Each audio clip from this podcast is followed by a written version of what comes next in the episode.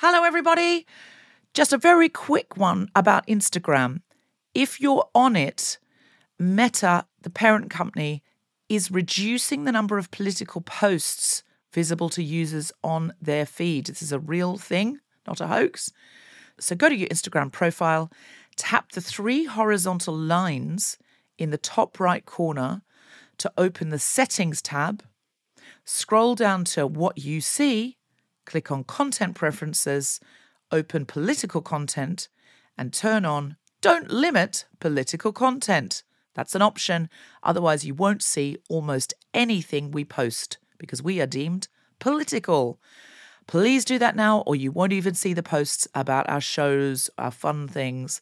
So, if you want to see Guilty Feminist content and know when we're coming to a place near you or releasing a new podcast, do it now.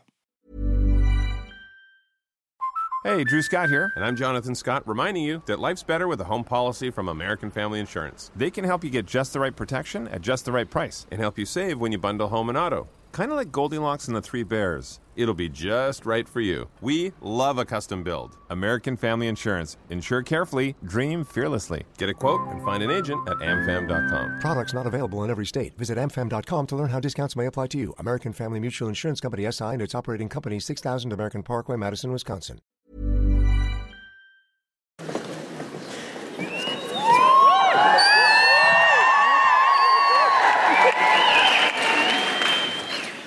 I'm a feminist, but this week, International Women's Day week, I went to many, many events, and at one, watched a lecture in which I was told that women's chances of being a CEO were very low, uh, which I knew because of living in the world. but also, something I didn't know that crash test dummies are generally male, which means women's chances of being injured in a car accident are higher because the seatbelts are not made for us. And when they do use female crash test dummies, they tend to put them in the passenger seat because it's not like we're going to be driving. and my first thought was, if comedy and all of this goes tits up for me, I kind of knew I wasn't going to be CEO, but it would have been nice to think I could have got a gig as a fucking crash test dummy. no. I'm a feminist, but.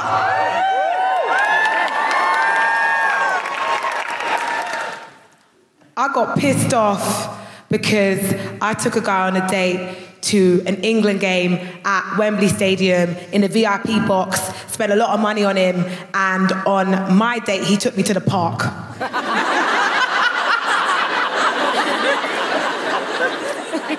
Did he bring a picnic? No, he didn't. I hope that was the last date. It was. Yeah. I still sat on his face, but after that, never again. I'm a feminist. I'm a feminist, but uh, I'm also uh, an independent lady. So independent, I could be in Destiny's Child. Um, but I do feel like right now is a great time in my life for a sugar person to enter. I don't need to gender it, it doesn't need to be specific, just a sugar person.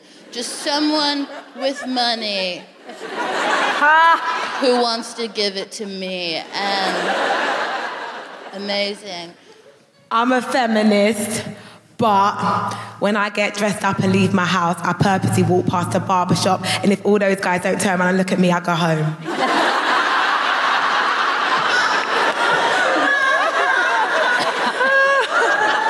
To, presumably just to change and have another go. No, I just stay in my house. You're just you're home for the day. I've got- to be honest, that would be my great dream that I'd be home for the day. I'd be like, I hope they don't look. I've got a lot of stuff backed up on Netflix. I'm a feminist, but I currently am judging myself about how bad I want a bone. Um, it's not great. Uh, I'm quite keen for the peeing at the moment, and uh, I don't know how to handle it. It's really unsettling, and I have to be careful. Like, I'm beyond sexually frustrated, I'm sexually furious. And it's not good. I can't even speak in low tones because the vibrations will travel down to my clitoris. Um, just got to be careful. I mean, we're sex positive and we're here for you. In the dressing room if necessary. I'm a feminist, but I hosted the Stylist Remarkable Women Awards on Tuesday, which was an amazing honour. Met so many amazing women. But the day before, the body admin took three days. Three full days. And the day before, I went in for my spray tan. And after I came out and I phoned my friend Susan Wokoma, and I said to her, Susie, you will never as a black woman know the indignity of standing spread eagled, naked, in front of a lady who then paints you with freezing cold spray paint and then dries you with a reverse hoover head. And she said, That's right, honey, that's black privilege. Although I actually did go to a tanning salon on my 19th birthday, pretended to be a white girl, and was like, I'm so sorry, I stayed in too long. And for like, for like 10 seconds, the chick believed me. It was like, oh shit, then realised I'm just black, babe. Do you know what I mean? That's how you get them. That's reparations. Do you know what I mean? Welcome to the Guilty Feminist International Women's Day special! Give it up for London Hughes Kemah You will be seeing more of them this evening. Thank you so much. Kemah in London will be back. Uh, so, welcome, welcome, welcome. Thank you so much for coming out and filling every tier of the Barbican. Top tier. Are you feeling quite far away? Absolutely. Okay, now we need to look after those people. Everyone who's coming out, look after those people because otherwise we're not intersectional. Because those people up, you guys have front row privilege. Right here, right here. I can touch you and will. I can't, I can't touch, but I, will send my energy up, right up to the back. Whoever catches it, just cheer. Wow, I have more magical powers than I thought. That touched a lot of people. So it's International Women's Day week! Mean, I'm highly aware because as a professionally entertaining feminist, I am carted around from pillar to post. I tell you, from Monday morning, and it doesn't stop. I'm out on Sunday afternoon, well after the day has passed. It's in the rearview mirror for you. You're just at home watching Russian Doll, not me. Oh, not me. No, I'm, I'm telling you, International Women's Day, it used to be a day. It has now become a week, but it's called International Women's Day Week. Because they're not prepared to give us a whole week. They're like, it's the week of the day. It's the week of the day. I'm telling you, I get carted around like a draft horse. I am exhausted. I don't know how men do it with their other 51 weeks of the year. I'm grateful it's only a week. I feel for them now. I get it. It must be tiring. Every week they have to get up, go to a breakfast panel and explain what it's like to be a man. go to a lunch event and explain how difficult it is to be a man because of women getting in the way. Go to an evening event and form an army of men who talk about how they need to help each other more. I don't know. That's, presumably that's what they do. Presumably that's how they live. I've been thinking a lot about the joys of being a woman uh, this week. And I don't like, you know, we're way past that Mars and Venus. All women are, all men are, and I don't want to be reductive in any way. But I think there is one thing that I have noticed that is true of all women I've virtually ever met. I have never been to lunch with three other women and not had it turn into a coaching session. I've lived in various different countries, I've traveled around the world, I've worked with deaf women, I've got friends who are trans women, I've got friends who are older women, younger women, girls. It doesn't seem to matter where two or more women are gathered, there will be a coaching session. Someone will organically bring a problem. It could be a problem about career, sex, finance, dating, relationships, friendship.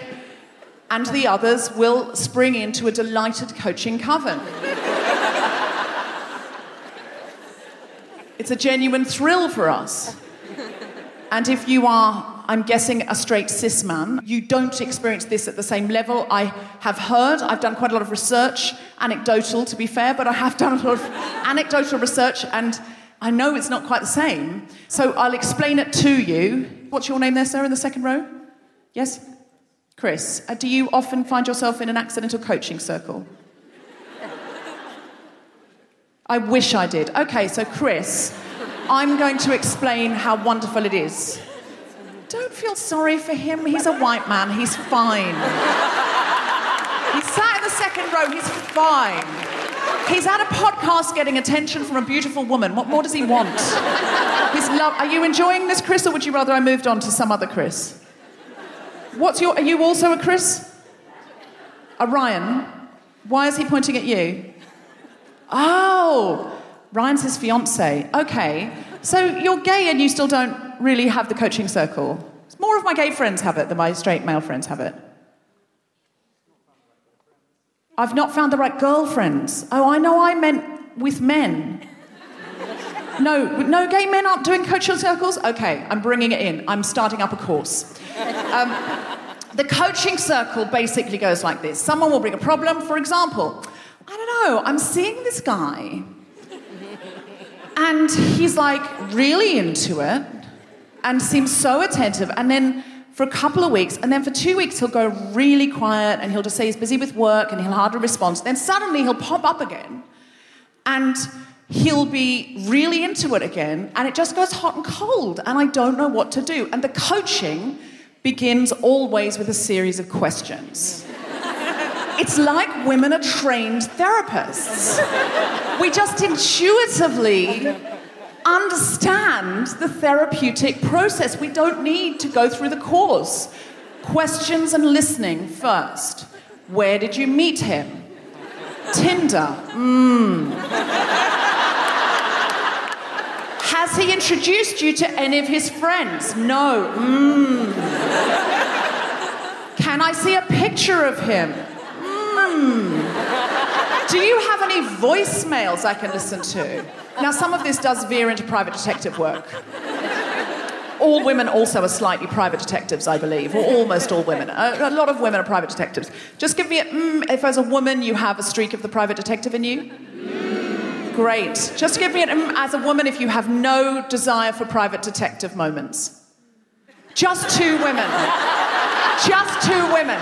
There are 2,000 people in this audience. So then, phase two, after we've done the questions and the listening, we then share anecdotes from our own experience and we do not impose the conclusions on the one seeking the therapy. We merely leave them there on the table for her to draw her own conclusions. Well, I was dating a man once who would go between super hot and then kind of ghosting me. And it turned out he had a second family in Stoke-on-Trent. and a third one in Glasgow. Well, I was dating a woman, and she had this hot and cold thing, and now we're married. And it turned out she was just somebody who was very frightened of commitment. You know, it's possible she did have another girlfriend looking back. Um, so we put these things on the table, and then we allow the person seeking therapy to draw her own conclusions. She comes up with some feelings, some sense, some intuitive feelings of how she's feeling, and then we get into the part where we offer solutions. And generally, there's a variety on the table, a smorgasbord of solutions for her to choose from, as is right and proper. So someone will say, block him, block his number. It is toxic. You are too good for this. He is gaslighting you. Suddenly you feel all important, then you feel unimportant. What's it like going to be in a long term relationship with him? Why would you even put up with this? You are worth so much more. And then uh, some people are, and the people who are about to applaud that and are cheering are the ones who would give that advice. Some, there's always someone who puts on the table uh, uh, the suggestion of let's together create and write a passive aggressive ultimatum. and we'll send it together now on WhatsApp and wait for the response in real time. Just give us a cheer if that's the one you'd go for. So much more exciting than blocking a number. I mean, why be aggressive aggressive when you can be passive aggressive? It's so much more fun. And there's always one who'll say, I'm going to go into his work dressed up like a sandwich delivery person and find out exactly what's going on with him. And that's the one I prefer because it probably involves a wig, some kind of cosplay. I'm there, but I'm one of the private, I'm with Chris and Ryan, I'm in the private detective crew. Chris and Ryan, which one are you going for? Sandwiches, yeah. We want to know. We want to know what's going on with that guy. And then, of course, there's the follow up session, scheduled. We will schedule at the end of the lunch. Well, when are we going to get together and find out what's happened? We have to form a WhatsApp group, probably schedule another lunch. We need to know, right? You need to know. I don't want that ever left hanging. It's like watching like half of Breaking Bad or something. I am going to need to know what happens next. And that's just our normal. That's just absolutely regular for us. I've virtually never had it happen that we've gone for lunch and no one's presented a problem and there have been no solutions suggested. And I kind of know that men don't do this, not because I've asked them, which I have. And I do talk mostly about cis straight men here, but also I don't want to exclude Chris and Ryan because you've said you also don't have the benefit of this. And I know this partly because men go off for hours. And I do think, I'm not one of these Steven Pinker people who goes, oh, let's always look for an evolutionary, biological reason for why this might be a trend. But I do think on this occasion it's something to do with hunting, because men used to go off on the savannah in ones or twos. And if they went off in twos, they didn't talk much. And we know that from hunter gatherer societies even today. They just make hand gestures, because chatty hunters are dead hunters. and that is why a husband or a boyfriend of someone here in the audience can go off and play golf with their best friend for seven hours and come back and you can go, How's John? Yeah, good. How's the divorce? Oh, it didn't come up.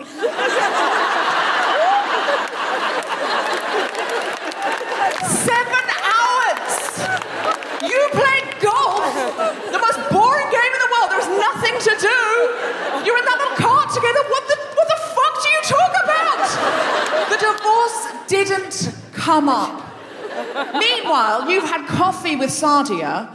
Inside 25 minutes, you found out the exact state of the relationship, whether there's any hope of reconciliation, how the children feel about it, and whether anyone else has moved on to a sexual relation with anyone else. It didn't come up. It didn't come up. It didn't come up. I don't. But they're in the middle of it. I'm telling you this. My husband, I'm going to name him Tom Salinsky. he has no interest in gossip at all, to a point where it is offensive. I mean, I tell him something that I'm like, I mean, what do you think? And why do you think? And why would he will honestly say, if like a friend of ours, are, like a couple or something breaking up, and I'll say, you know, they've been married for six years, like, why do you think they're breaking up? And he'll be like, well, I'm sure they've got their reasons. yes, they evidently do. And we must discuss them and try and work them out. It's like, and he says, he says things like, I'm sure if they want us to know, they'll tell us.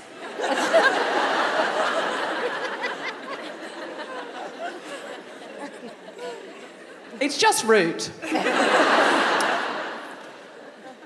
But I also know the lack of coaching circle because he went off to a poker game. Tom loves poker. And he went off to a poker game with some guys, friends of friends, and they had had this long running poker game, and they even had a leaderboard that they would get out for poker night that said who was, you know, who'd won the most pots or something. And he said, Oh, on the leaderboard, there was a name, and it was an unusual name, and I think it's the man who married my drama coach from when I was at drama camp years ago. I think he must go to that poker game. And I said, And was it him? And he went, What do you mean? And I said, Did the other guys did you, you said to the other guys, is he married to so and so? And he went, oh, yeah, they didn't know. And I went, well, they didn't know the name of his partner. They said, he said they didn't know if he had a partner. they didn't know if he was married, in a relationship, or single. They didn't. I said, How long have they been playing poker together? And he said, A few years. Three years, these people have had a weekly poker game where they all sit around together for hours. They don't know if this man lives under a bridge in a one bed flat with 45 Dalmatians, is polyamorous, has a, uh, is gay, straight, bi. They don't know anything about him. I do think, wherever you are, women, could you this week or this month just gather some men together the way you gather women together and ask them questions until they break?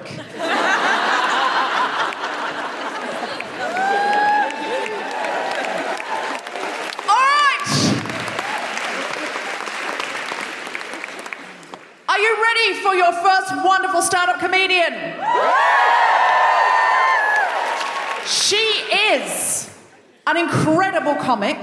We've never had her on The Guilty Feminist before, so I'm so excited because she's genuinely one of my favourite stand up comedians working in the UK today. You may know her from Celebs Go Dating, or Mock the Week, or the sitcom Damned.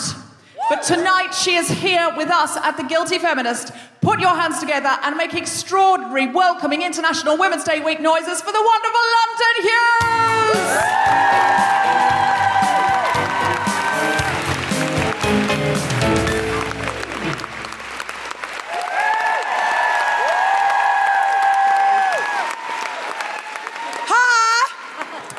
You look alright? Wicked. First things first, do I look alright? Yeah! That's good. I'm a feminist, but every day's an opportunity to catch a dick, innit? so, you know. Just making sure you know. Got the angles. There's a lot of you motherfuckers in here, do you know I mean? Someone might be worthy of me sitting on their face, do you know I mean? So, I'm scanning, I'm scanning. You lot all right? Oh, a few silver foxes in the audience. Okay. Okay. Okay. Hi, I'm London Hughes. I'm really funny. Um, I'm so hilarious. I'm so hilarious. Um, I'm living my best life. I do like catching dicks, but I don't try. Do you know some girls go out of their way and try? Like, I don't need to try. I'm perfect in it. I don't need to try. I don't need to better myself in any way. Because I'm awesome. Do you know what I mean? Like, I'll full slip and land on a dick, but I'm not gonna fight for the dick. Do you know what I mean? Like, you take the dick. Do you know what I mean? There's dick everywhere. Do you know what I mean?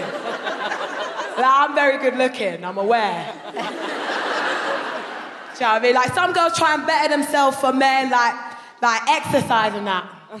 I don't exercise because I don't like outside. I'm very much an indoor person. Do you know what I mean? I tried doing one of them workout DVDs. You know the Davina workout DVDs? I tried to do one of them, but after 10 minutes, I sat down and watched it like a film. Might as well have been Avatar. That was some fantasy shit. I weren't gonna do that. Good for you, Davina. I ain't doing that shit. I'm too awesome. Nah. Fuck that. And like, I'm at the time in my life where a lot of my friends are all coupled up and all smug and like in relationships and love each other and stuff. It makes me feel sick in my mouth. I don't like it. I'm bitter and I'm better. I like it. I don't like it. Because I'm 30 this year, and when my friends come up to me and they're like, I'm pregnant, I'm that chick that's like, ooh, should we go clinic? we could go clinic, we could go clinic. We'll sort it, clinic, clinic, take the pill, take the pill. They're like, no, we planned this. I'm like, oh shit. That's even scarier for me. For Halloween, I dressed up as a pregnancy. Like, I'm not. That shit's fucking scary. Every day I get my period, I do a dance. No more responsibilities. I love it, man. I lo- no, I can't have kids, man. I respect myself too much as a person. Do you know what I mean? kids are shit. Kids fuck up your life. You say they're a blessing, they ain't a fucking blessing, they're shit. Ain't got no banter. Kids chat shit. Oh, I drew a fly. Fuck off, bro. Give a fuck about your fly. Oh, like, shut up. What are you doing? Go away. Kids are shit. Don't You, you act like they're good, but they're shit, man. No, what? what? It walked. Oh, amazing. It walked. I fucking walk and talk and I can do the splits and suck good dick. Do you know what I mean? Let me know when your kid can do that. Kids are shit, man. Kids are shit. No, they'll fuck up your life. They will. They'll fuck up your life. Like even my mum. My mum had kids. Do you know what I mean? My mum had kids. It fucked up her life. Honestly, my mum was 18 when she had her first child. She was a runner in the Commonwealth Games, yeah? They were in it, in it. I said, yes. I said, yes. But hear this fuckery, right? She fell pregnant while she was doing the Olympic trials. Not with me, I'm a blessing, with my brother. my older brother, Alex. She fell pregnant with him, quit running, became a nurse, never ran again. My brother Alex grew up to be a security guard. Imagine giving up your whole life, your whole running career security guard. It's a shit. It's a fucking shit, man. Pissed off for her, man. Fucking security guard. And that's like me. Like, imagine me quitting comedy now at the height of my career when I'm going to be the next female Lenny Henry, right? Come on. Come on. It's factual. It's factual. I'm on route. It's factual. Imagine doing all that to have a kid and get nasty big veiny tits and cramps and shit and swelled up feet to push out this fetus, push out the fetus for it to grow up and become a YouTuber. Fuck that. nah. Not London Hughes. Got too much to live for. Kids are shit. Kids are fucking shit. As you can tell, I'm single in it. I make that so clear. Like, I'm single, I'm single. But I'm happy being single, you know? Like, I'm a queen, I'm successful, but I'm lonely. like, you ever find yourself being so lonely that you reply to those PPI text messages? like, you could win £3,000, yeah, but what are you up to tonight? like, are you free? Like, I'm lonely, but I'm not desperate. You know, some of my friends that you, we've all got them desperate friends, innit? That do too much. You're doing too much. Now, my friend Michelle, she only dates fat guys so she knows there's gonna be food in the fridge. Do you know what I mean? Don't be Michelle. Yeah, it's a tip. Don't be Michelle. She's desperate. She's desperate. I don't need all that. Like, I'm cool with myself. I'm cool with my awesomeness. Thank you. I don't need to be desperate for the dick, okay? I catch too much. I'll tell you a fun catching dick story. Listen to this, right? So I was at a club, and like, why is it that when you're single, your friends are like, "Don't worry, go to a club, you'll meet a nice guy in a club." in a club, you got more chance of finding a black girl on Love Island. Relatable. One, one black girl. But big up Samira. But yeah, I literally go clubbing looking for dick, yeah, and this is a true story, and it's so embarrassing. But because we're all friends here, and I ain't got no shame, I feel like telling you what happened. You don't want to hear my story. I know you do. It's well juicy and so true. So listen to this. I'm in a club, yeah, living my best life, and I'm dancing and doing my thing, right? And then all of a sudden, I see this fit ass guy, yeah. And you know when you're just the, the the womb swells up because the juice. I don't really know science, but the juice is filling up the womb. In it, the love juice, in it. So it's ready to squeeze it like a sponge out because it fills up.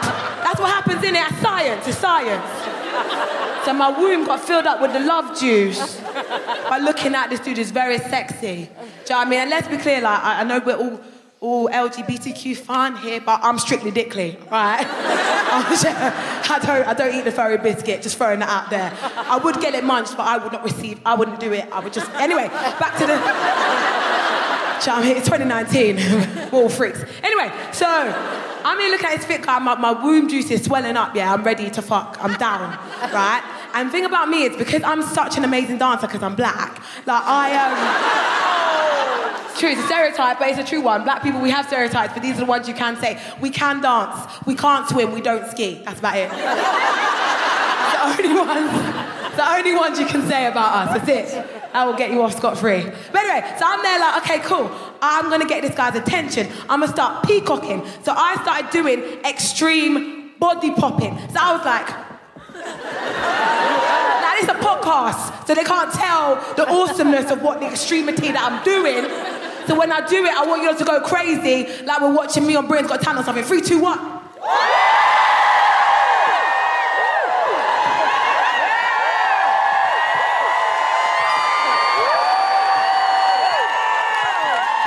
Too much, too much, too I didn't win Britain's Got Talent. Too much, too much. Too much, thank you, thank you. So I started doing that, right? So he like looks over to me. I don't know if he thought I was having Tourette's or just spasming or whatever. Like, but he was interested, right? So he came over to me and we had this instant, instant chemistry. And I was like, I'm gonna fuck you so hard. And you know when you're aware of how well you are at sucking dick in it? And it's like a present for the guy. It's a present. You know when you're looking forward to sucking dick? Ladies, don't chat shit. You know when you're so good at looking forward to the dick sucking, they're gonna have a great time. Is it just me? You know what? Because I'm really good. They call me the seagull.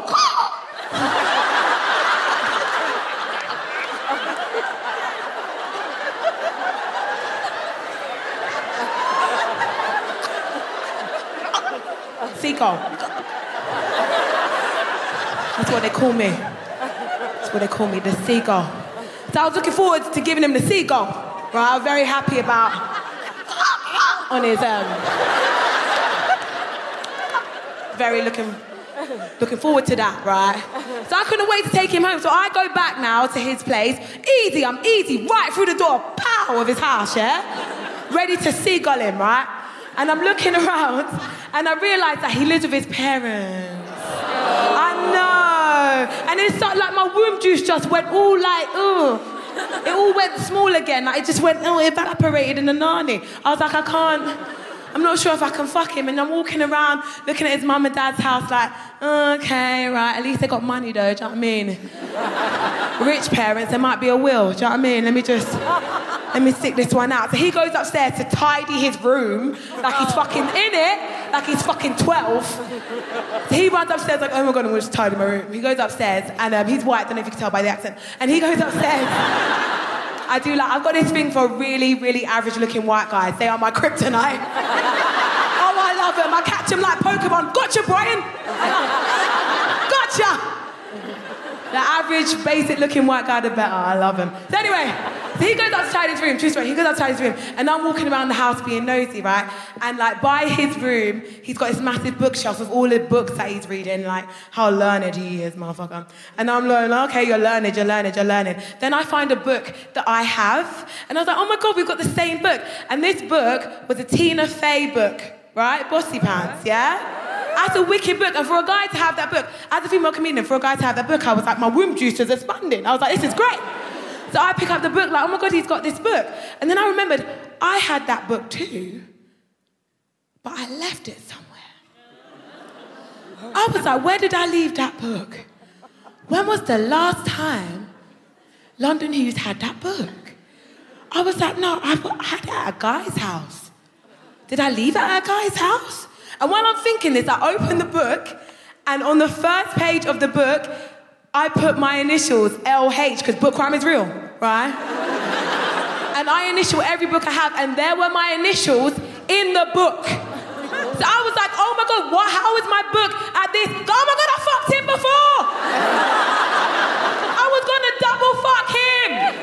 I'd already been to his house, fucked him, and left the book, and that's where I left the book. So I'm freaking out. I'm like, oh my God, oh my God, how many men in Tinder do you have to go through before you're doubling up? Do you know what I mean? I'm thinking, I'm feeling like I brought shame on my family. I'm like, oh shit, oh shit, I'm about to double fuck this dickhead. He comes out because I'm screaming. He's like, what's the matter, what's the matter? I'm like, you're a dickhead, bruv.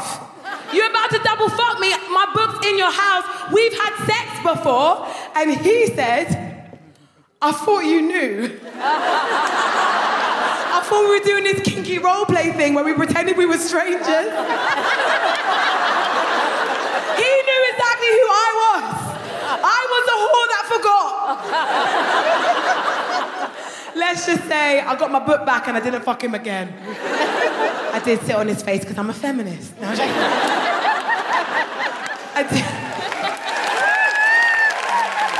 True story. That happened. And the thing about me is I'll own it. Do you know what I mean? I own my openness. I will double fuck you if I want to. I could, but that traumatized me. And it's only because when I'm in a club, I feel so vulnerable because I know how I would approach a guy. I'm very forward. If I fancy you, I'm like, I fancy you, I want to fuck you, you're coming with me. That's how I've got all my boyfriends in the past. I've gone, I want you, I want you. And they can't resist me because I look like Beyonce. So here's the thing. So when a guy like approaches me and shows me interest, it's weird. So I get chat up lines all the time. And my name is London. That's my real name. My parents weren't that creative, right? and so guys always make chat up lines about my name, and I've like written down the best three, and I will tell you them. Chat up line number three. In third place, we have London. What's your last name? England. Shit in it. You'd be surprised amount of basic white guys use that one on me, guys. The second one better. I want to spend one night in London. So I mean, doable, doable, doable. It's all right, it's doable. If you're drunk enough, doable. My favourite one, is guy said to me, London, let me see your shepherd's bush. I gave him a goodbye blowy for that one. Thank you guys, I've been London Hughes, you've been great. Thank you. Oh, God. You lot are great, man. Big up yourselves on International Women's Day.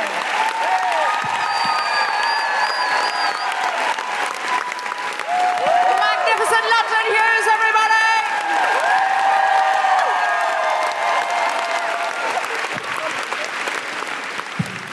Joining me on the sofa is the wonderful Kemah Bob. And our guests are the exceptional Carys Afoko and their magnificent Gina Martin.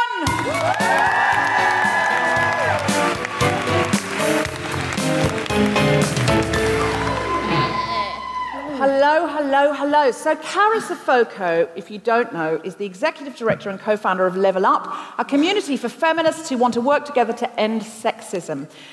Is that any of you? Carys joined Level Up from SumOfUs, where she was global communications director. She has got an incredible CV, and she is a trustee of the End Violence Against Women Coalition.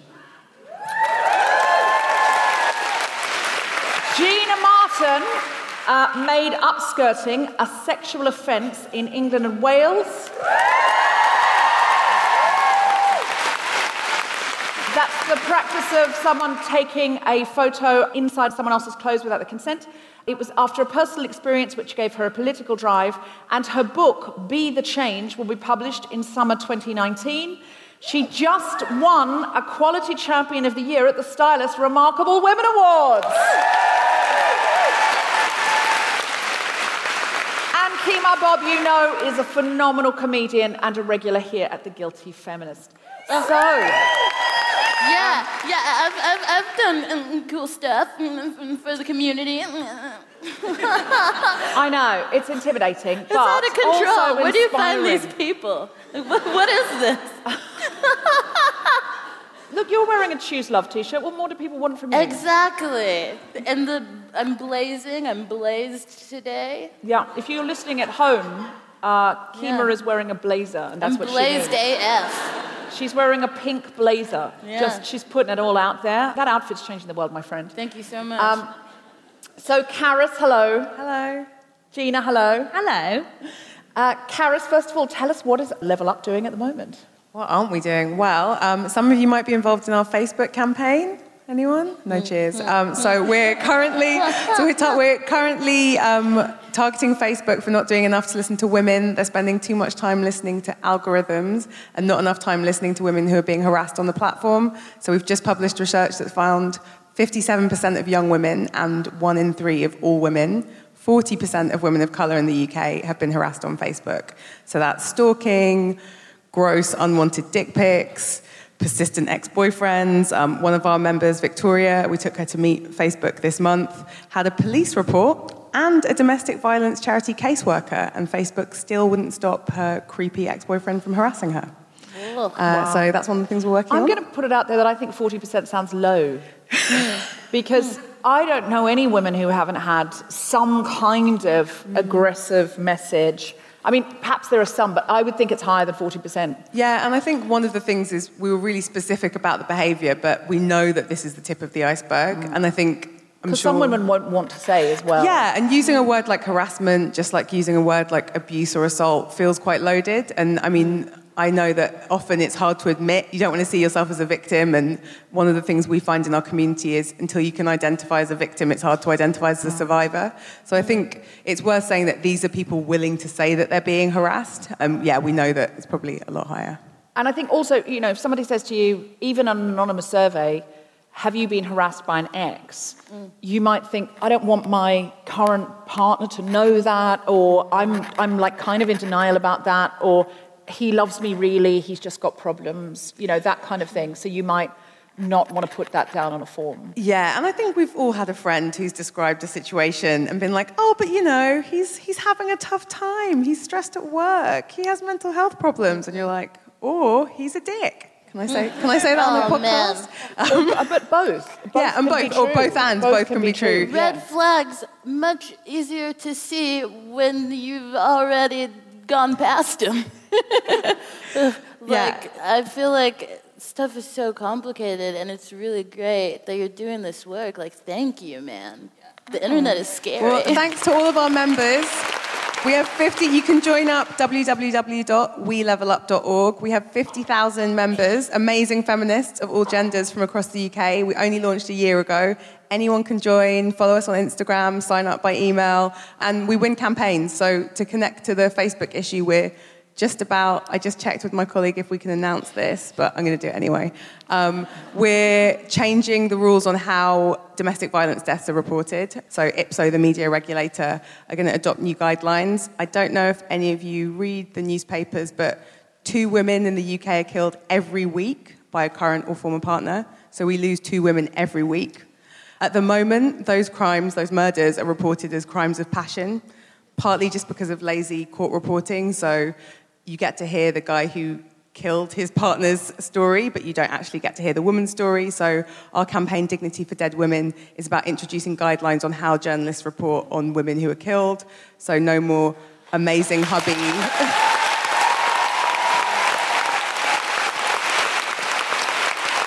and please check out on the website. The thing I want to say is it's a campaign that's been spearheaded by our amazing staff, but also it's been spearheaded by male survivors of domestic violence. So Luke and Ryan Hart, two amazing brothers and honestly much better feminists than me, very hardcore, whose mum was killed by their dad and they had to read headlines about what a great dad he was.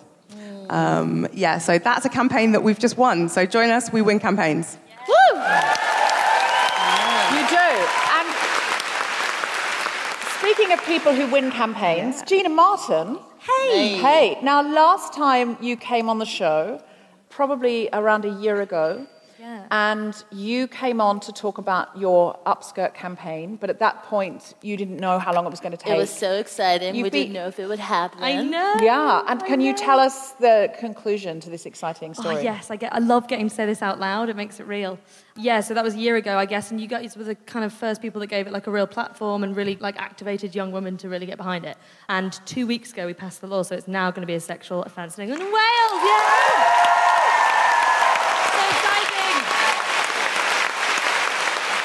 When does it become official law? When, when is it? So it has happen? been made official law. So the Queen signed it off. The Queen has signed it now. Yeah, it took her a bit of a while. She couldn't find a pen. She couldn't find a pen. One of the ladies at the Ministry of Justice said to me, it might take a while because it's kind of when she finds a pen, which I can't believe is how it works. Um, What? Yeah. The But- Queen. Sorry, I'm really. That's what I said. I need more information on this. So the Queen had to sign it off. Yes. You weren't in the room when Her Majesty. I wasn't, Got a pen, but they said, "Oh, she's often forgetful with pens." Yeah, I She's- think it's just kind of up to her when she does it. And I it's like kind of when to she think- defines the time and finds the pen. Oh, I've s- Maybe there's like an Easter egg style thing going on in her home, and there are just pins around. Yes. And whenever she finds them, we get to see change being made. Yes. it's a royal game. Yeah, it sounds um, great. No, I think I know what they mean because I've watched a lot of The Crown, so I really do know how it works. and but Monarchies, am I right? look, it's better than Trump. hey, hey, that's not. I'm not pointing any fingers. So the Queen had to find a pen, and she did find a pen. She did, Well yeah. done, Her Majesty. Mm-hmm. And she signed it. She did. And so, is it today illegal to do this? So two weeks ago she signed it, and it's from the moment she signed it, it's now enacted into law as an act. So now we have the Voyeurism Act, which in English and Welsh law is enacted, and that will go all the way through police constabularies for the next two months. And within around two months, it will be all over the UK, and it'll be usable, and all the police will be trained, and we'll be able to deal with it properly. And hopefully, what happened to me won't be happening to other people again. So the police now get training Yes, because there's a new piece of legislation, so they have to know what that is. So that's interesting. I hadn't thought of that. I know. Neither did I until they told me. I mean, that's been the last two years of my life, is I don't really know until someone tells me, and then I work it out. Um, but yeah, yeah. So it's they're doing all the training now, and I've done training videos with the police, and been very, some would say probably too involved actually, um, in trying to help them understand it. Um, and yeah, now it's done. So it's wow, so exciting. That's yeah. really, really exciting. Congratulations. Um, and I'm really excited about your book, Be the Change, because you're writing from the perspective of somebody who wasn't somebody who felt they were a political person who was going to go out and change legislation, and you just did it from scratch, learn as you went. Yes. Yeah, exactly. I have no kind of law background, no political background, just art. I mean, I scraped by in school academically, like by the skin of my teeth anyway.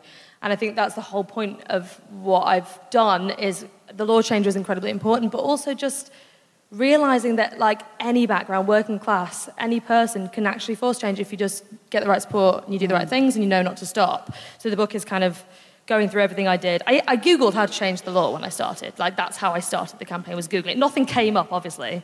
Um, and so I had What to did work Google it all just out. go?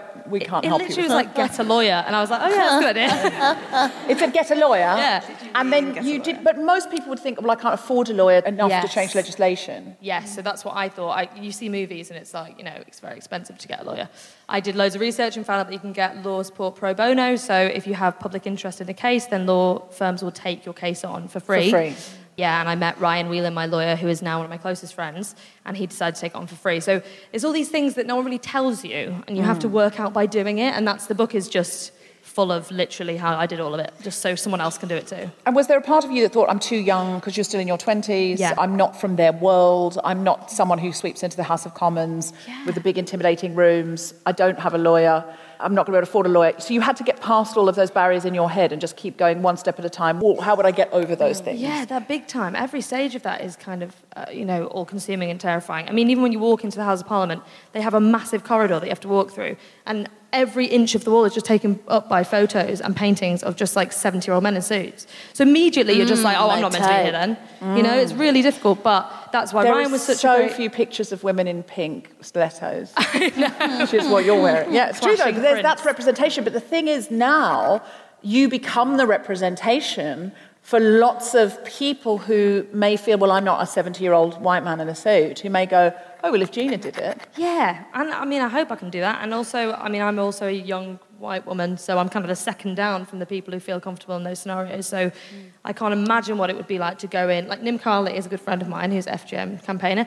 And she said today, she said, you know, I'm a refugee, I'm a black woman, and I walk in there and I speak at them, and I get this idea that people in power structures look at me and go, okay, well, if I help her, then I'm going to have to help everyone. If this woman can come in and change things, we're going to have to help everyone. And that's kind of the mm. stuff we're dealing with at the moment. So hopefully I can go somewhere in helping people realise that, that they can go in and force change. Because you just don't stop, you just force it. That's why it's called forcing change. Mm. Yeah. Do you ever get that feeling, Carys, that they think, oh, well, if we help Carys, we're going to have to help everyone? Oh, I mean, I don't experience many people trying to help me. Um, the, uh, the Level Up Fair. inbox is full of very strident men who've got views on how we can run feminist campaigns better. Um, No, well, I mean, I think I definitely, um, I worked in Parliament for a year, worst year of my life, um, and I felt like almost like I was coming out in a rash when I was there, and it's just the wood panels and the sort of kind of Harry Potter vibes, but like not good, like, Like Slytherin, like Hogwarts. Slytherin, Slytherin. Harry Potter vibes. And um, and like you know, I grew up in Brixton. Anyone from South London here? Um, you know, I grew up in social housing. I didn't grow up in a world like that, and I constantly felt out of place. And I think the thing that I've learned to do is well, rely on sisterhood. So things like the Guilty Feminist and other women have been really great in giving me a leg up, but also just not waiting for permission or for people to, you know, give you help. Just being like, I'm here. Hmm. You feel uncomfortable about it. I feel slightly uncomfortable about it, but here we go. Hmm. I love that so much. That's so true. I get the feeling from you, Kemah, that partly hmm. because you're from America, you don't have a great read on what Stuff is. No, like on. In a good way, in a good way, uh, because I felt like this when I first came here. You're not quite sure which doors you're allowed through, so you just sort of barrel up to doors. Yeah, yeah, yeah. And actually, it helps because you're kind of assuming inclusion, and the more you Yeah. know about the places where you wouldn't be allowed, Oh, the more you approach the door as if I'm not going to get in. I love it. I really don't know what's happening. I don't know what's a big deal, what's a little deal, what's a guilty feminist, who is a Barbican. You know? I just get to show up and show out. Yeah, that's that must be so like I can't even imagine the kind of mm it takes to have been a part of this system, a part of this like government uh, your entire life, and then to go up against it. What badasses! I agree. So, Gina, I think we all want to know what next for you because you've done this now and this has become so much a huge part of your life. You've sort of taken over your life. What are you going to do next? After the book comes out, I'm. It's very hard. I've only just finished this one, so I'm like, oh shit, I've got to do something else now. And that's what I'm going to do for the rest of my life because I love it. But I am starting the second part of the campaign, which is education. So I'm partnering with big music brands to make festivals and venues safer for people. Um, Nice. and then I really want to do something about online abuse because the amount I've received over the past two years is just unbelievable. And I'm, again, a white woman. Um, so I really want to do a campaign with the social platforms for them to take more accountability and more responsibility. And you know, it's a microcosm of society, social media, where they just put it on the victim to report, and it's all up to us to kind of show them what the problem is instead of them being active. So I really want to do a campaign on that as well. Mm, great. And We'll work together. We're gonna Yes, do it We're going to work together. together on that. it seems like, Carys, you have a similar mission now with uh, trolling and harassment and that kind of thing. So that could be something you could team Yes, up on. we've Yeah, already been gonna- talking backstage over wine about it. We've so been we're scheming. excited. We're scheming. Great. Just, just tonight. Just tonight. You've Yeah, yeah, we together. just- This is what we we met should do tonight. together. This is the magic That's of the Guilty greatest thing Yay. ever. This is what we do. That's Um, the greatest thing ever. I just want to say, also as important, we were all also talking about how difficult it is to trust uh, really good-looking men. Um, so it's just kind of, I really appreciate this space because you can tackle, you know, the big hard issues um, and the big hard issues. So, how can we help Carys and Gina? Because just give us an mm here if you feel like online abuse and trolling and those is a concern for you as a woman. Give us an mm if it's something that concerns you personally, and an mm if it's something you would like to address as a community of feminists. Okay, so we need to know how we can help. What is it that we can do? Guilty feminists, we love to help. We want to get involved. What can we do? Okay, I'll go first and then we'll launch our joint thing next. Um, so we've got a petition on our website, www.welevelup.org. Sign the petition, but also we're going to go and meet Facebook. We were in the newspapers recently, so I think they're going to take the meeting. And we're looking for people to come along to the meetings and share their stories. I think it's also, there's a work of just being honest with yourself about this stuff and not feeling ashamed. It's definitely something that I've had to do and the rest of the team have had to do. But sign the petition is the first step. And donate if you can. Ooh, Yes. I think we have a big thing online and in life where we aren't active bystanders enough. So you might only report a comment if it's to you. I think we should be all calling out stuff continually every day when we see it. If we can, it's one click, it's two clicks. So be more of an active bystander and also just personally, not even how to help me, but just go out and just force change. Go and shout at people, hold people accountable. Go and do that because you can all do that. Okay, great. And could you just tell us a little bit about what we'll expect to read in your book when we definitely buy it? I wonder what I can say. I haven't actually talked to my publishers about this, so I don't feel nervous. Well, we, well Um, say it to us, and if your publishers say no, we can always cut it out of the podcast, Oh, yes. and these guys won't tell anyone. Okay, good. yeah, I feel confident about that. Okay, so there is everything from how to uh, write a press release, how to become invaluable to politicians. It's for every level, so it can be in your school, you want to change just for your community. I talk about how to use social media for a campaign. I worked in advertising for a long time. How to use your privilege in activism, how to handle high pressure meetings, how to deal with failures. That, full of practical advice and also emotional advice. So it's from the beginning of a campaign to the end, and also the general themes that get you into activism to get your confidence up to start it as well. Great. And so it's useful for anyone, even if you don't have time to perhaps change a major Oh, law yeah. or confidence or energy or any of those things. Yeah. You know, if you've got two jobs and 12 children and all of those things, it's still going to be a useful book because it just gives you motivation to be the change you want to see in the world in small ways as well as large. Exactly, even down to just consumer spending, how you spend your money. You know, every pound's a vote, it's from bottom up, it's every level. Great. Okay. And do you need money, Carys? We need money. Okay, so so Level Up. Is there a place where we can donate to Level Up? You can donate on our website. There's a button in the right hand corner. We're one third crowdfunded. Right now, our rent is being paid because 90 people have set up direct debits. So anything you can afford Oh. helps. Yeah, we've So- moved into a new office thanks to people setting up direct debits. So this is Carys's full-time job. She's trying to make the world a better place for all of us. So if you had like a pound a month or something like that that you could just donate to Level Up that you wouldn't notice, give four pounds less a month to Starbucks and give that to Level Up. Because what the you, fuck are they doing? They don't pay their taxes. And that Not letting black people in bathrooms.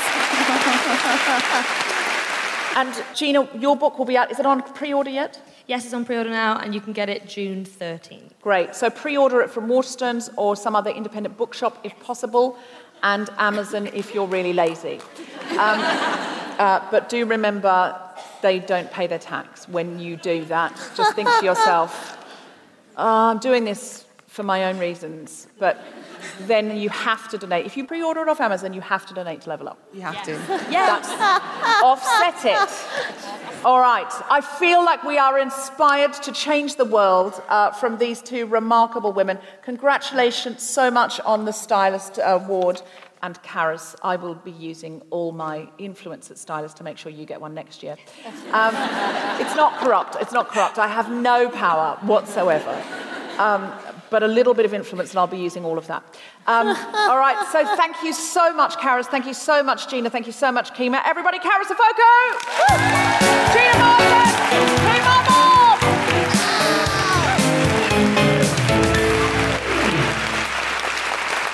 Have an incredible singer who is also the host and founder of the Cocoa Butter Club, which she describes as a platform to showcase and celebrate performers of colour.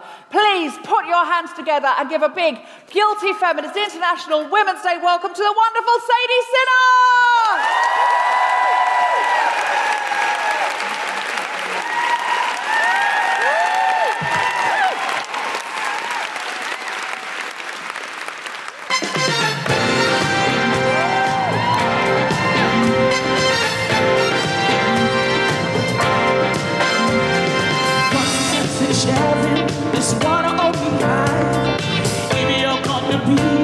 Just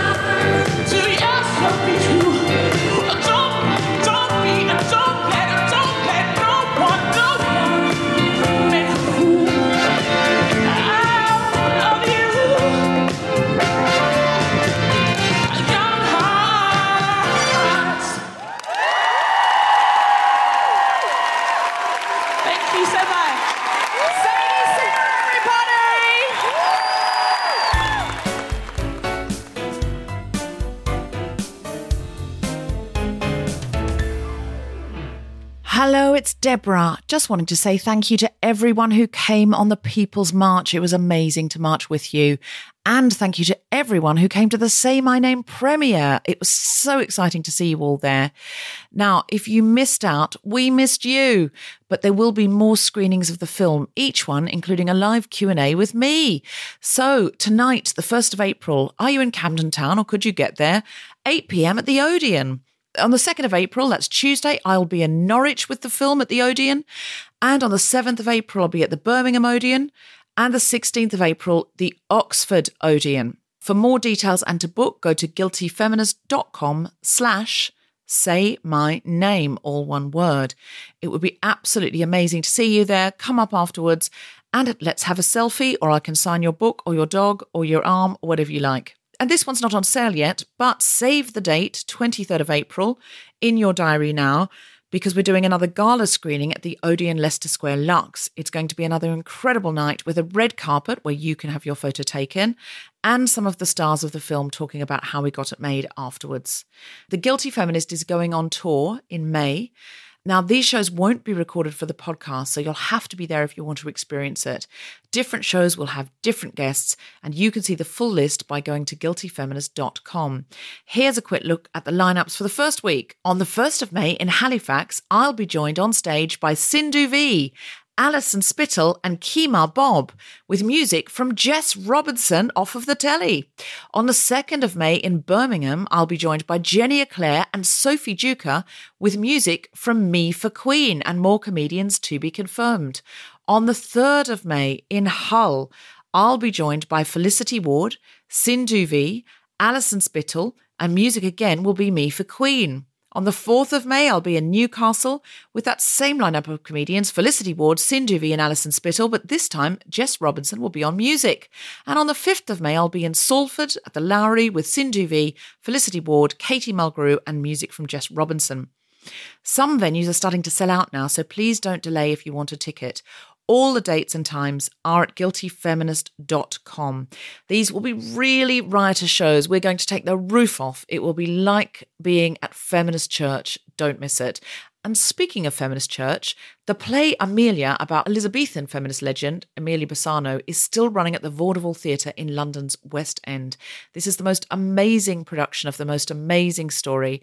It's hilarious all the way through, and the final speech will rip your feminist heart out and as a special Mothers and Babies matinee on the 24th of April.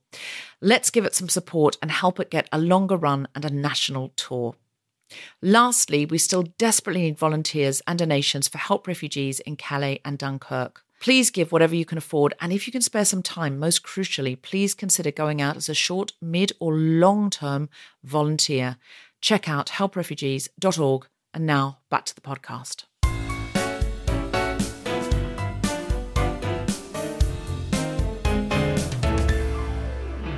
Please put your hands together and make extraordinary, wonderful woohooing noises for the wonderful Kemah Bob!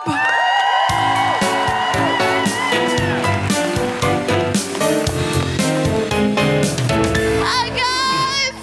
Ah, happy International Women's Day. What a great time. Oh, oh.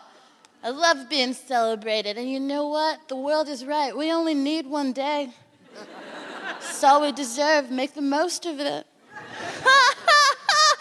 oh, oh my God. I feel like we're in like the best place to be on IWD, baby. Woo! Happy International Women's Day to you, and happy belated to all of our homies at home. Yeah, yeah.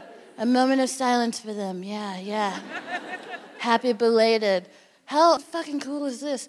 Like, leave it to us to take a day that's meant to like celebrate, empower, and inspire women and use it to hold the most dope exclusive event of all time.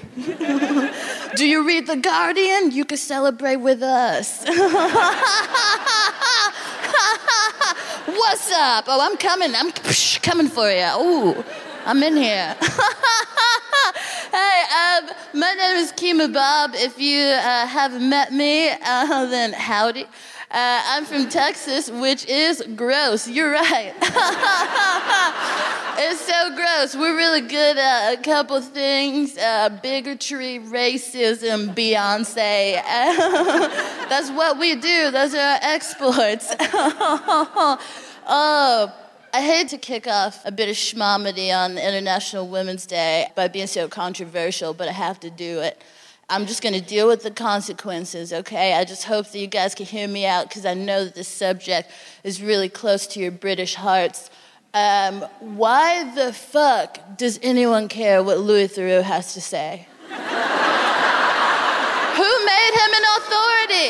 Why is he in charge? Why is he come? Don't you boo at me? Uh-uh. Uh-uh. That's right, I don't care. I'll say I'll say the tough stuff. Yeah. Why is he mansplaining? Why do we let him do this? Just go into people's lives and ruin their sense of selves. It's like his superpower is using like British politeness and witticisms to trick American people into admitting they're dumb. It's so messed up. It's not okay. I don't know. I just don't ever want to meet him. It was like, ah, I'm like, Kemah, uh, would you say that you love comedy? Yeah, Louis, love it. So happy to be doing it. I'm gonna give it my all. Uh, hmm, that's interesting. Uh, would you say that this low attendance is normal at this point in your career? Uh, Louis, I think if you give the audience a chance, they'll build. uh, Kemah, would you say that a deep seated sense of inadequacy has led you to expose yourself to strangers in this way? Louis, leave me alone, man. Just trying to do my jokes. oh, uh, my last name is Bob, which is um, not a comedy name. It's a family name. It's a real one. It's a whole gaggle of Bobs. There's bunches of us. We got twins, Brandon and Bradley. Uh, in my sibling group, we're uh, Kemah, Colin, and Kamala. We're like the KKK's worst, worst nightmares, out of control. Uh, the last name Bob is quite interesting because it's like the whitest first name is my last name. It's very unsettling. Because there are only a few ways it could happen. But don't worry, you guys. I'm chill. You know? Why be upset about slavery? The trauma is only in my DNA. It's fine. It's not a big deal. I feel some tension in the room. Mm. I'm gonna swim in that. Mm.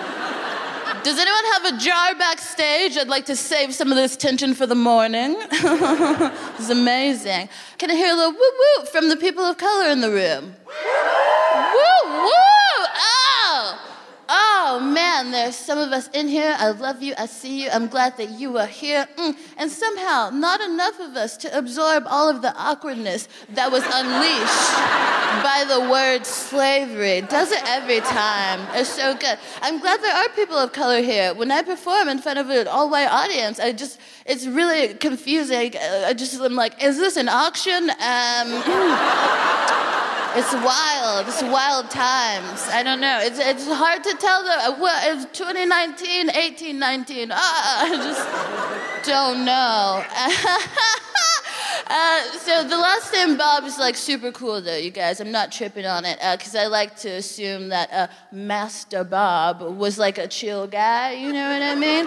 Like I like to assume that he would be the kind of dude that would be like, gather round. Uh, he spits a lot because he's chewing tobacco. He's in the South. This is a real guy. And he's like, everybody gather round. Now you think you've been working hard. Well, guess what? Everyone's like, oh shit, what's about to go down? He's like, I agree, have the afternoon off. also, I made lemonade. By the way, don't you dare call me Master Roberts. Call me Master Bob. Master Roberts is my father. I don't know. Some of you guys are like, Kemah, was that was that cool, clever, funny enough to be making a joke on slavery? Uh, to which I reply, it's a lot more hilarious than the truth. Okay. Amazing. I don't know if you guys have a color wheel or like how you uh, like to see the world, uh, what you think about this hair color. Um, I identify it as LGBT. Um, I am a queer person. Boo, boo, boo, boo, boo, boo.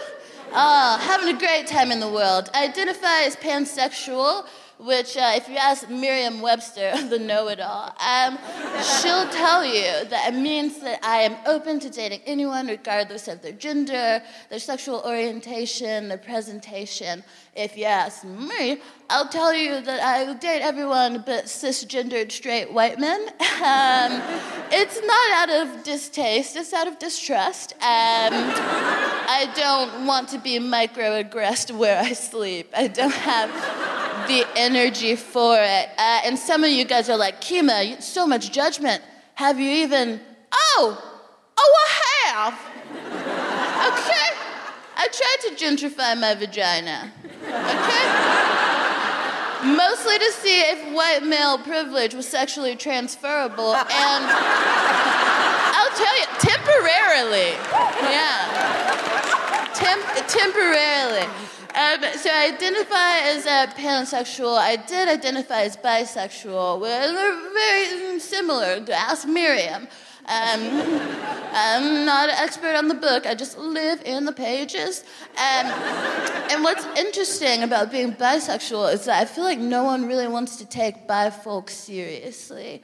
Uh, there's a lot of erasure uh, when it comes to being a bi person. Like, people don't really see you as legit outside of the LGBT community. But I think sometimes the hate, the hate can be even worse from within the LGBTQIAJK elemental P community.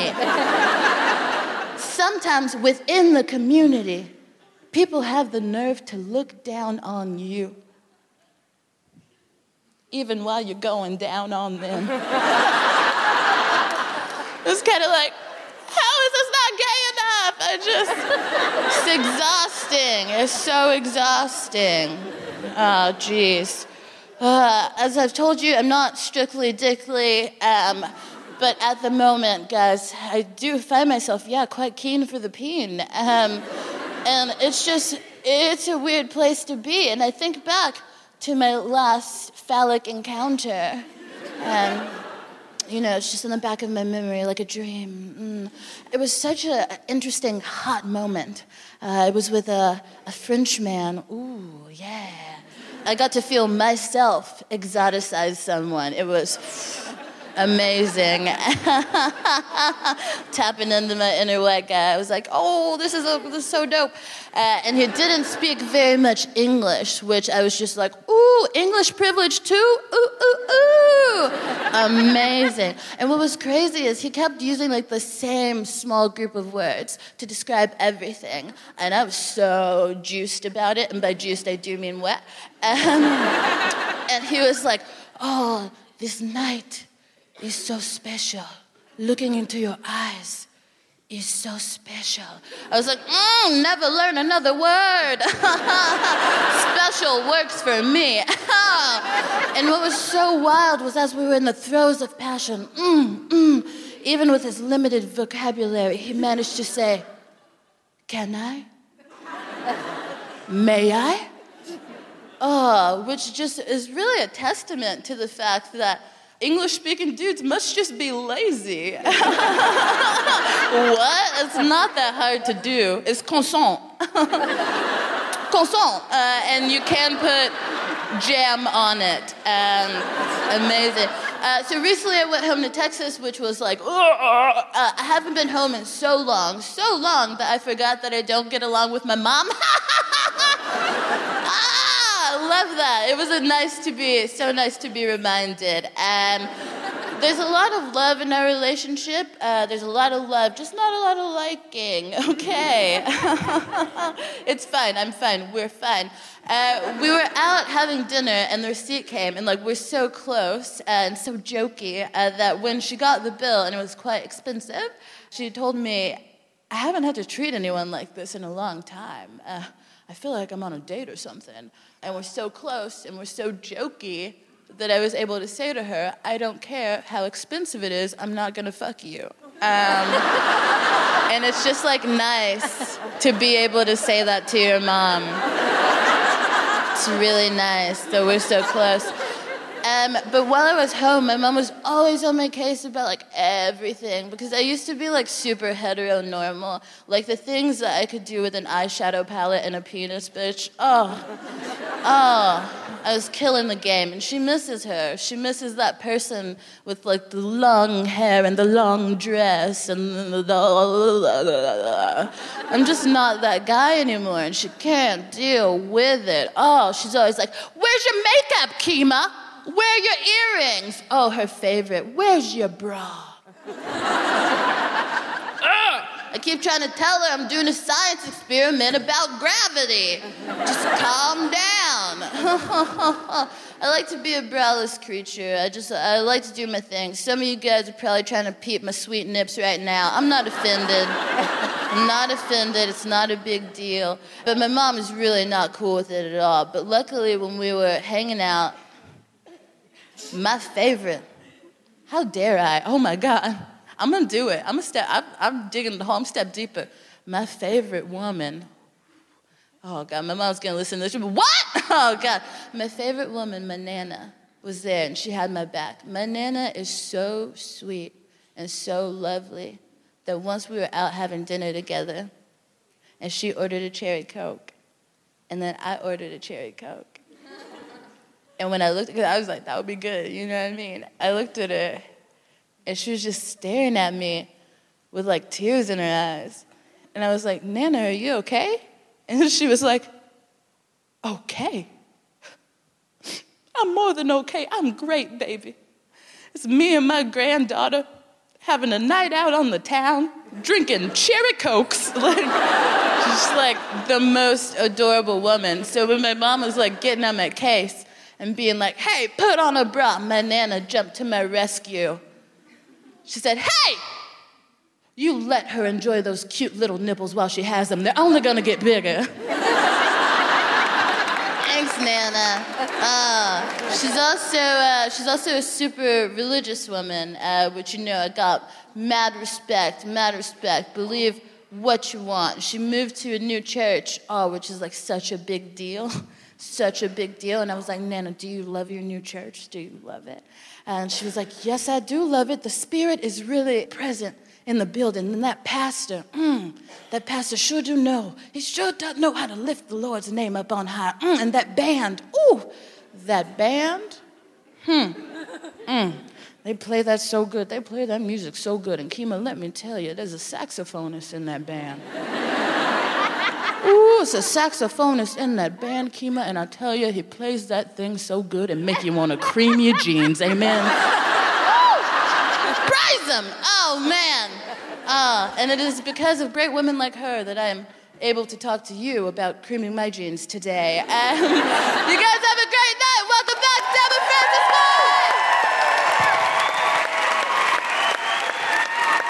Everybody, Kemah Bob. Pretty damn phenomenal. Oh, blazing. Our next guest opposed the removal of the only woman from British banknotes, leading to the Bank of England's swift announcement that the image of Jane Austen would appear on the £10 note by 2017. Her most recent campaign was for the first sculpture of a woman in Parliament Square, the statue of Millicent Fawcett was unveiled in April 2018. And she has a book which was released yesterday called Invisible Women Data Bias in a World Designed for Men. It explains the dangerous consequences of a world where, for women, the drugs that don't work and the cars don't fit. Hmm. Put your hands together and make extraordinary guilty feminist woohooing, welcoming noises for the wonderful Caroline Criado Perez.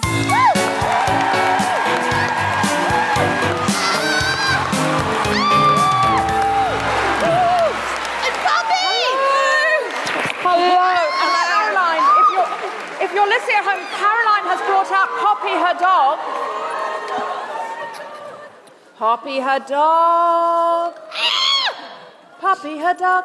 I love it. uh, She just really loves a crowd and to be adored, so I sort of figured. I relate. Oh, I can do that. I can adore I relate. Poppy. I'm a feminist, but I misgendered Caroline Criado Mm. Perez's dog backstage and called her a he. Wow. Yeah, poor Poppy. She is. All right, she's used to it though. I'm busy. Yeah. It was a slip of the tongue. My God, the judgment. The Well, judgment. but it's actually very interesting because most people actually do call her a he. And in fact, one of the studies I found in, when I was researching the book is that most sort of animals, most sort of stuffed animals, get referred to as male. And they did this one study where they looked at how much it would take to get people to refer to a stuffed animal as a she. And even referring to the stuffed animal as a she beforehand didn't work. They had to make it pink and sparkly Oh, and God. refer to it as she and give it a female name. And then finally, but even then, not all people were would referring. do it. Yeah, Yeah, because that's- it's just so ingrained. So basically, what I'm saying is don't feel too bad about it. No, no. I, the thing is, I knew Polly, I, Poppy. Sorry. Poppy. The thing is, I knew You're just Poppy. trying to insult her now. I'm so sorry. the, thing, the thing is, I knew Poppy was a girl. It was a genuine slip of the tongue. She is so gorgeous. She's just Yeah. mesmerized by the audience. I'd she loves handsome. the audience. She loves the audience. So, Caroline, you've done amazing things for visibility for women. Guys, focus. Come on. Yeah, you're being upstaged by a very sweet little dog. This is, Um, this is my life. This book, Invisible Women, I'm so excited about. And I haven't read it all yet, but I've read some of it and I've sort of skimmed through with such excitement and been riveted by certain parts.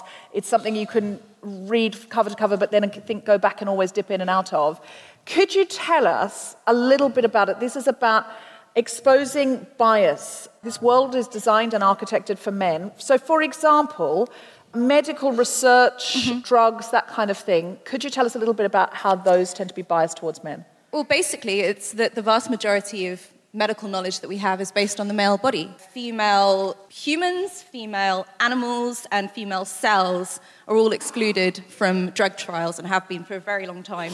So the vast majority of drugs have barely been tested in women, and as a result, women are much more likely to have an adverse drug reaction. That's why so Um, many of our women have a cough tonight. is Yeah, yeah. There's no drugs.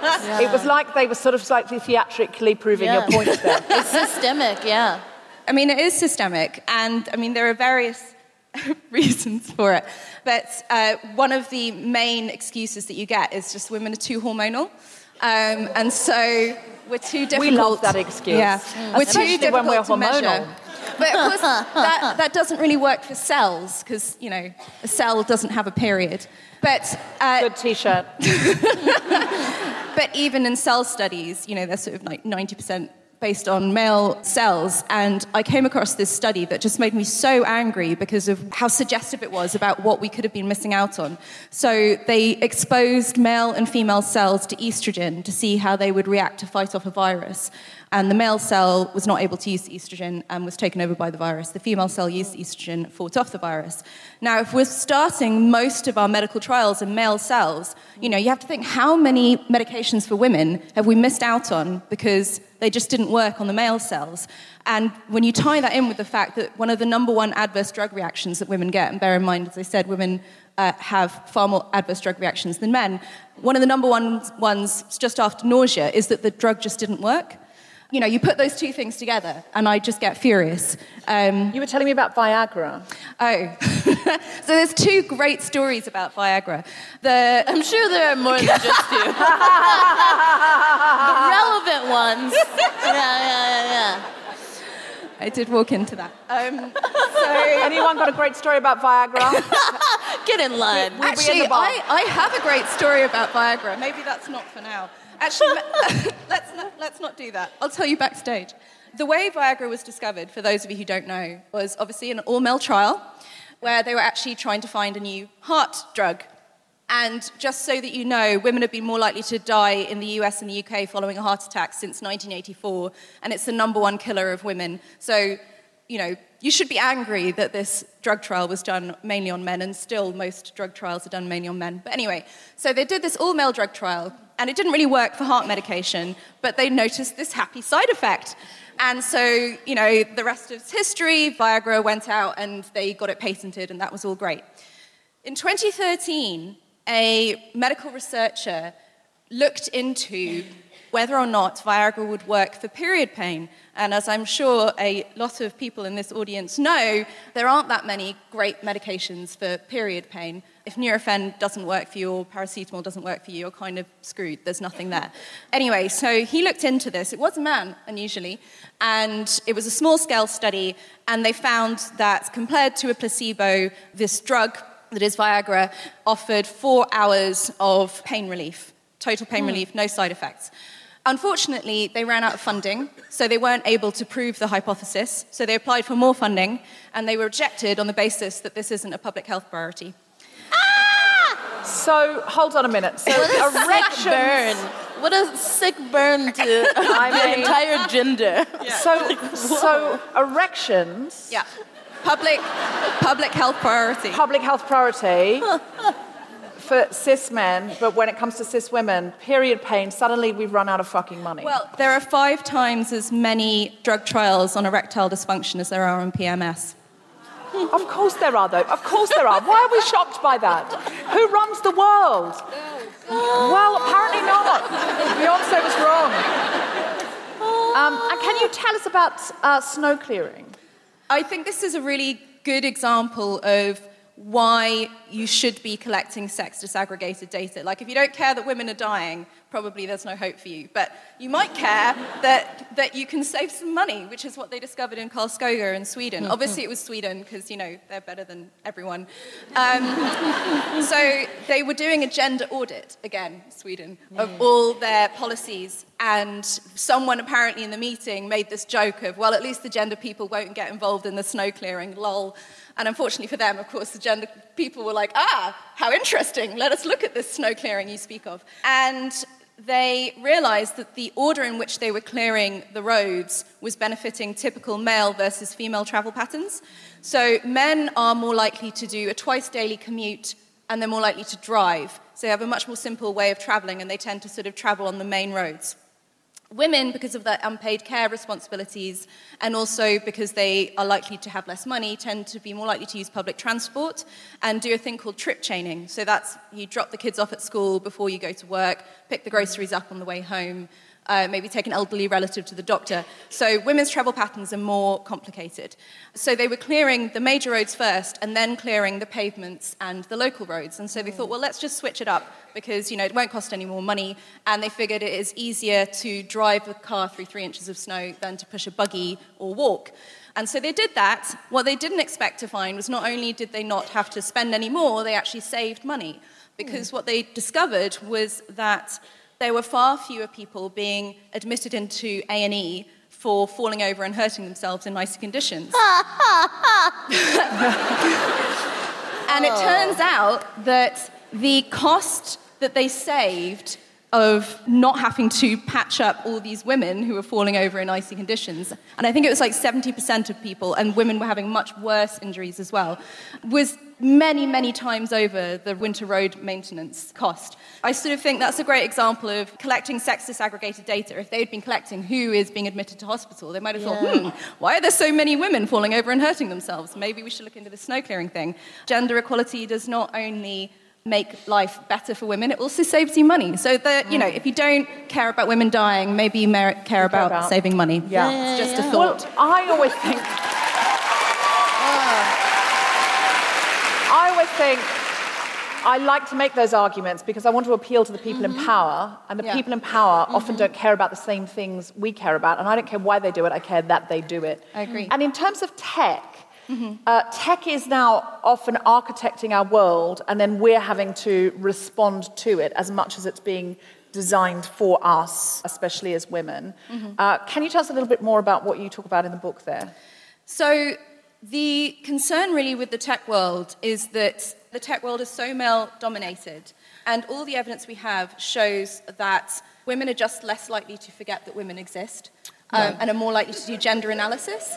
But it's not just about forgetting that women exist, it's also, you know, knowing what women's needs are. A lot of this is not, you know, men being malicious, it's just they have different typical travel patterns. Like, for example, with Karlskoga, the men who designed the snow clearing schedule weren't doing it in the hope that women would fall over and end up in hospital. They genuinely thought this is how everyone travels, this is the best way to do the snow clearing. Assumptions are things we don't know we're making. Exactly.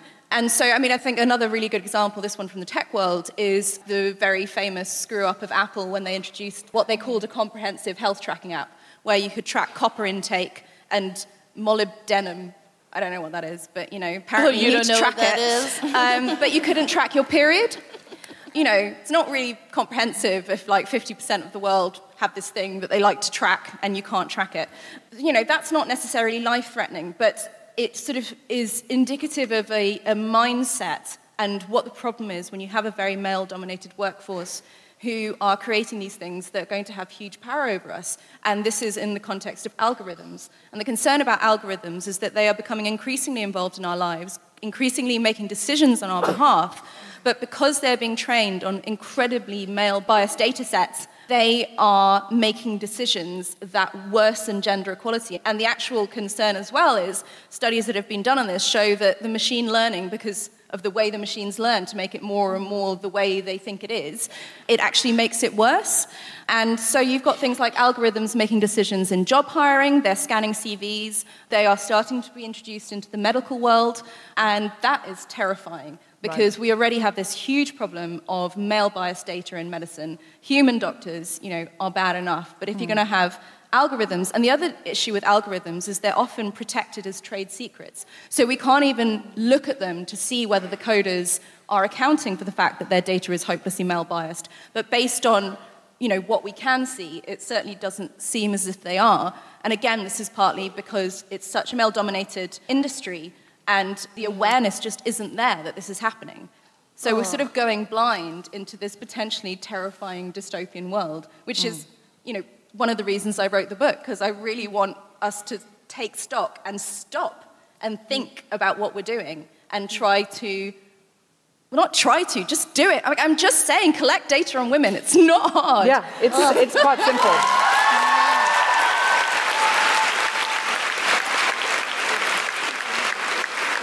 I'm really excited about this book, and you're doing a crowdfunding to send this to all the MPs, including the sexist ones. Including the sexist ones, yeah. So, um, so it's a it's a crowdfunder on GoFundMe. If you Google GoFundMe Invisible Women, it'll come up. And yeah, the idea is that they are going to send a copy to every MP, including a cover letter, which will have information based on their constituency. I'm really looking forward to the letter that they send Philip Davies and Christopher Chope, Yeah. our favourite. Um, yeah, so if people want to share that, that would be so great. you can buy a copy in the foyer. I imagine those will all run out tonight because there won't be one for everybody. But tomorrow you can get it at your bookstore, you can get it at Waterstones. Again, if you get it at Amazon, you have to offset that uh, by, by, by popping something into the crowdfunder. But get a copy, and you're armed then with all this information for dinner parties where you need it most. Facts, baby. It's called Invisible Women. It's by Caroline Criado Perez. Uh, you're doing great work, Caroline. And a big round of applause for Caroline and Poppy! And the wonderful Team Unlock!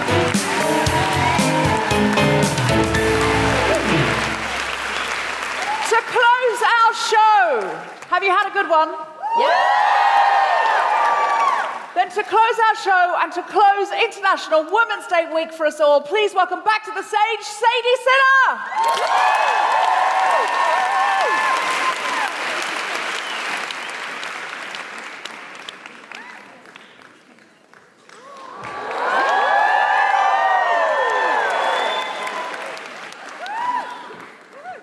Good evening, everybody.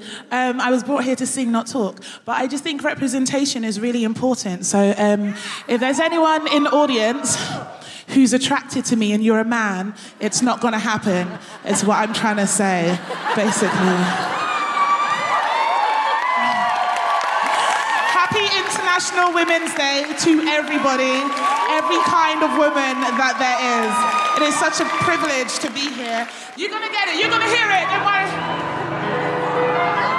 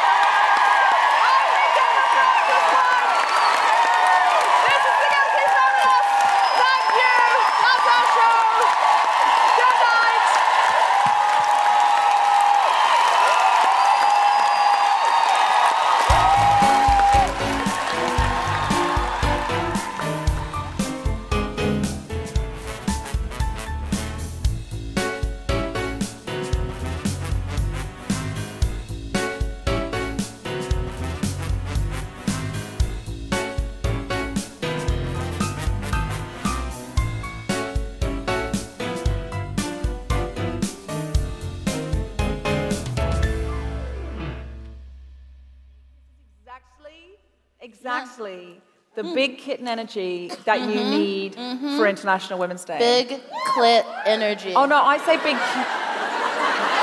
I said big kitten energy. You feel it? I said big kitten energy. Big kitten? Yeah, because I have two kittens. I have two kittens, and every time I see them just like for hours r- running around the house and climbing curtains, I always think those big dicks should come and take a look at what energy really looks like. Yeah, yeah. I, want those that. big dicks to come round to my house yeah. and then talk about energy. Same. What did dicks do? what did dicks do? Uh, no energy. I want to ask. Uh, I feel like this is a great moment to do it. Uh, would you be a part of my reality TV show, The Real Cat Moms of North London? Just saying. Our next guest. It's like housewife lifestyle. um, Yeah, I see what you're going for. I see what you're going for. When you make decisions for your company, you look for the no brainers. And if you have a lot of mailing to do, stamps.com is the ultimate no brainer. It streamlines your processes to make your business more efficient, which makes you less busy. Mail checks, invoices, legal documents, and everything you need to keep your business running with stamps.com. Seamlessly connect with every major marketplace and shopping cart. Schedule package pickups and see your cheapest and fastest shipping options from different carriers with rates up to 89% off USPS and UPS rates. And with the stamps.com mobile app, you can take care of mailing and shipping wherever you are. Make the same no-brainer decision as over 1 million other businesses with stamps.com. Sign up with code program for a 4-week trial plus free postage and a free digital scale. No long-term commitments or contracts. That's stamps.com. Code program.